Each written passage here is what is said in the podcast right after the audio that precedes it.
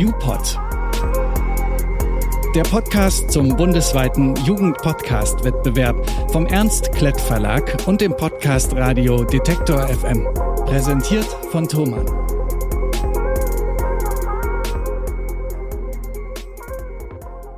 Hi, wir sind Ina und Caro und wir sind Redakteurinnen hier beim Podcast Radio Detektor FM. Herzlich willkommen. Ja, herzlich willkommen. Gendern, das ist ja das Thema unseres ersten Jugend-Podcast-Wettbewerbs, dem UPod. Und wir stellen euch hier jetzt wieder einen von sechs Beiträgen vor, der es in die Riege der Nominierten geschafft hat. Diesmal kommt die Podcast-Folge von der Klasse 10a der Mittelschule Geretsried in Bayern. Die Gruppe nennt sich The Voice of Youth und fragt sich, Gendern, was bringt's? Zusammen mit Fachleuten aus verschiedenen Bereichen haben wir ja alle eingereichten Folgen angehört. Was ist dir denn bei dieser hier besonders in Erinnerung geblieben? Zuerst mal hat mir die Einleitung vom Moderator Dominik sehr gut gefallen. Da habe ich mich richtig abgeholt gefühlt, bevor es dann ins Streitgespräch zwischen Sarah und Hakan ging. Und was ist dir besonders aufgefallen? Ja, dass das Team verschiedene Perspektiven aufgezeigt und schlüssige Argumente geliefert hat, denen ich ganz gut folgen konnte. Und wie das klingt, das könnt ihr euch jetzt selbst anhören.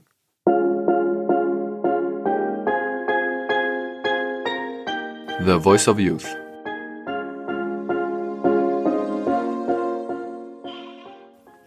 Hallo und herzlich willkommen zu unserem Podcast The Voice of Youth. Ich bin Keating und wir diskutieren heute darüber, ob Gendersprache etwas bringt oder ob es recht wenig Sinn macht zu gendern. Für alle unter uns, die noch nichts vom Gendern gehört haben. Das Wort Gender kommt aus dem Englischen und bedeutet Geschlecht. Wenn man also gendert, bedient man sich einer geschlechtergerechten oder gendersensiblen Sprache und macht dann an seiner Sprache deutlich, dass man nicht nur Männer, sondern auch Frauen oder andere Geschlechter anspricht. Man benutzt dann nicht die im Deutschen gängige männliche Form, das sogenannte generische Maskulinum, um alle Geschlechter anzusprechen, wie zum Beispiel Schüler, sondern spricht dann von beispielsweise Schülern und Schülerinnen oder sogar SchülerInnen. Bei der Frage, ob man nun gendern sollte oder nicht, gehen die Meinungen in unserer Gesellschaft stark auseinander. Das Thema Gendern sorgt im Moment für heiße Diskussionen. Und genau aus dem Grund wollen wir heute mal reinhören, welche Meinung meine Mitschüler zum Thema Gendern haben. Ich darf bei mir zu Gast Sarah und Hakan aus der Klasse 10a von der Mittelschule Geretsried herzlich begrüßen. Oder sollte ich eher sagen, meine Mitschülerin Sarah und mein Mitschüler Hakan. Hi, ich bin Sarah und ich wäre dafür, dass du genderst, weil ich mich da eher angesprochen fühle. Hey, ich bin Hakan und ich finde, dass du nicht gendern musst, weil es überflüssig ist. Ich merke schon, die heutige Diskussion wird spannend, denn die Gendersprache ist ein absolutes Reizthema, bei dem die Gemüter aufkochen können. Sarah, ich würde gerne mit dir beginnen. Du hast vorhin gesagt, dass du dich durch das Gendern eher angesprochen fühlst. Gendern scheint für dich also wichtig zu sein. Warum ist das so? Naja, ich finde, dass wenn man gendert, sich alle Geschlechter angesprochen fühlen. Eine Studie hat auch bewiesen, dass wenn man die männliche Form, das sogenannte generische Maskulinum verwendet und beispielsweise vor Zuhörern spricht, dass dann die meisten Menschen an eine männliche Person denken. Durch die männliche Form werden Frauen oder nicht-binäre Personen sprachlich nicht sichtbar gemacht und somit ausgegrenzt. Ich glaube, dass es uns allen wichtig ist, dass sich durch unsere Sprechweise alle angesprochen fühlen. Aber ist es unbedingt notwendig, dass man gendert? Hakan, wie siehst du das? Es ist überhaupt nicht notwendig, dass man gendert. Denn im Deutschen sind mit dem generischen Maskulinum alle Geschlechter gemeint. Also warum soll man durch das Gendern eine Sprache künstlich verändern und unnötig verkomplizieren? Eine Sprache sollte so einfach wie möglich sein, damit sie jeden erreichen kann. Aber beeinflusst die Sprache nicht unsere Denkweise gegenüber den anderen Geschlechtern? Genauso ist es. Unsere Denkweise spiegelt sich in dem wider, wie wir uns äußern. Eine Sprache verändert sich laufend, zum Beispiel durch neue Bezeichnungen, die in den Sprachgebrauch aufgenommen werden. Also warum sollten wir nicht gendern? Wir leben schließlich nicht in einer Welt vor 100 Jahren. Mit der Gendersprache kann man ein Zeichen setzen und somit eine Veränderung in der Denkweise bewirken. Mit Sicherheit ist es ein toller Ansatz. Das Gendern würde aber auch Veränderungen in der Rechtschreibung und in der Grammatik mit sich bringen. Wäre das nicht ganz unproblematisch? Das ist sehr problematisch. Die Setzung des Gender-Sternchens kann in verschiedenen Fällen zu grammatischen Folgeproblemen führen, wie beispielsweise bei dem Wort Bauerin. Durch das Gendern des Wortes entsteht eine falsche feminine Form von Bauerin und nicht die grammatisch korrekte Form Bäuerin. Das ist nur ein Beispiel von vielen. Außerdem. Warte mal, das sehe ich ganz anders.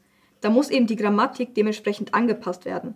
Eine Sprache sollte nämlich inklusiv sein und alle Menschen unabhängig von ihrem Geschlecht, Herkunft, Religion, Alter oder sexueller Identität einschließen. Wozu dieser Aufwand? In der Grammatik sollte der biologische Sexus doch nicht im Vordergrund stehen. Es geht dabei um den grammatischen Genus. Durch das Gendern erschaffen wir meiner Meinung nach keine geschlechtergerechte, sondern eine sexistische Sprache. Das tun wir nicht. Die Sprache wird nur genauer und jedes Geschlecht wird durch sie angesprochen. So wie ich das jetzt verstanden habe, müsste man jedes Wort genau unter die Lupe nehmen, um gendersensibel zu sprechen. Aber äh, ist das überhaupt machbar? Also wenn du mich fragst, ist das überhaupt nicht praktikabel. Denn eine Sprache ist immer nur eine Annäherung an unsere Lebensrealität. Man kann nicht alles exakt beschreiben. Die Sprache ist manchmal ungenau und doppeldeutig. Man nehme nur den Satz, Anna sah sie auf der Bank. Wer ist sie?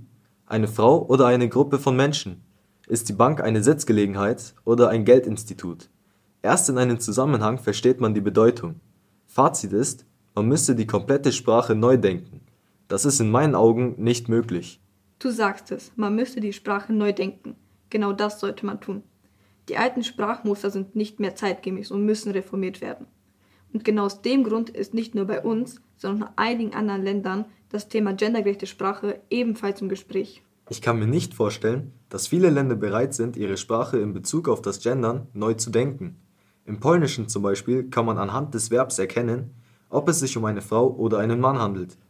Wie soll man da bitte das Gender Gap ins Polnische übersetzen? Also wenn du mich fragst, ein Ding der Unmöglichkeit.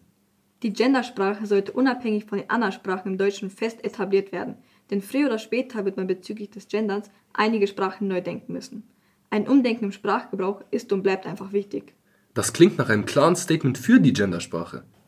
Absolut. Gott sei Dank bewegt sich auch schon einiges, damit sich die nicht-binären Personen angesprochen fühlen können. Denn mittlerweile kann man auch auf Insta im Edit-Profil die Neopronomen, mit denen man sich identifiziert, wie zum Beispiel Xia, auswählen. Das ist auf jeden Fall ein Schritt in die richtige Richtung. Also für mich genau in die falsche Richtung. Denn die Sprache wird dadurch verhunzt. Genauso wie der Vorschlag zur Umbenennung des Wortes Mutter. Laut eines Gender-Institutes soll nun Mutter austragendes Elternteil heißen. Und der Vater, jetzt kommt's, nicht gebärendes Elternteil. Sorry, aber das geht gar nicht. Zum Glück haben sich in mehreren Meinungsumfragen Zwei Drittel der Deutschen gegen das Gendern ausgesprochen. Zu Recht. Hakan, bei dir hört sich das eindeutig nach einem klaren Nein für die Gendersprache an, oder? Also, wenn das Wort Mutter in ein gebärendes Elternteil umbenannt wird, dann gibt es von meiner Seite ein absolutes Nein zu der Gendersprache. Aber die neutralen Formulierungen, wie zum Beispiel Lernende anstelle von Schülerinnen und Schülern, stellen für mich eine akzeptable Form des Genderns dar. Diese Form stellt die Grammatik nicht auf den Kopf und die Rechtschreibung vor keiner Herausforderung. Es ist zwar mit einem Umdenken verbunden, aber die Sprache hört sich zumindest nicht künstlich an. Neutrale Formulierungen sind schön und gut, aber sie alleine reichen nicht aus. Man findet nicht für jede Form des generischen Maskulinums eine neutrale Form. Wie bereits gesagt, es muss einen Umbruch im Sprachgebrauch geben und die Sprache muss neu gedacht werden. Das Nichtstun führt dazu, dass es bleibt, wie es ist. Ungerecht, unfair und auseinanderdividiert. Das geht gar nicht. Ich glaube, dass allmählich nicht nur die Emotionen bezüglich des Genderns in der Gesellschaft, sondern auch bei uns im Studio langsam aber sicher hochkochen. Leider neigt sich unser Podcast dem Ende zu. Aus diesem Grund möchte ich mich bei meinen Gästen für ihr offenes Wort bedanken. Sarah, Hakan, vielen Dank, dass ihr da wart. Ich hoffe, die Diskussion hat euch Spaß gemacht. Auf jeden Fall. Danke, dass wir dabei sein durften. Vielen Dank. Es hat wirklich Spaß gemacht, über das Thema zu diskutieren. Liebe Zuhörerinnen und Zuhörer, das Thema Gendersprache scheint noch lange nicht ausdiskutiert zu sein. Allerdings werden die Stimmen, die das Gendern als notwendig erachten, immer lauter. Der Schrei nach einer Sprachreform zugunsten des Genderns ist nicht zu überhören. Welche Form des Genderns sich nun in der Zukunft durchsetzen wird oder auch nicht, steht allerdings noch so gesehen unter einem Gender-Sternchen. Ich bedanke mich für eure Aufmerksamkeit. In der nächsten Folge werden wir unsere Sprache erneut unter die Lupe nehmen und uns über nicht bewusste rassistische Formulierungen in unserem Sprachgebrauch diskutieren. Das war's schon wieder mit The Voice of Youth. Bis zum nächsten Mal. Ich freue mich auf euch. Euer Keating.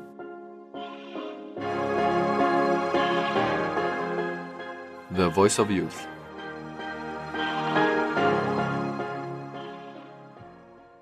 Das war die Gruppe The Voice of Youth aus der Klasse 10a der Mittelschule Geretsried in Bayern. Vielen Dank, dass ihr so viel Arbeit in euren Beitrag gesteckt habt. Eure Gruppe ist unter den Nominierten für den Jugendpodcast-Wettbewerb UPod. Und das war's jetzt erstmal von uns. Vielen Dank fürs Zuhören. Wir freuen uns, wenn ihr auch die anderen Podcast-Folgen zum Thema hört. Bis zum nächsten Mal. Ciao. Tschüss. UPod Der Podcast zum bundesweiten Jugendpodcast-Wettbewerb vom Ernst Klett Verlag und dem Podcast Radio Detektor FM. Präsentiert von Thomann.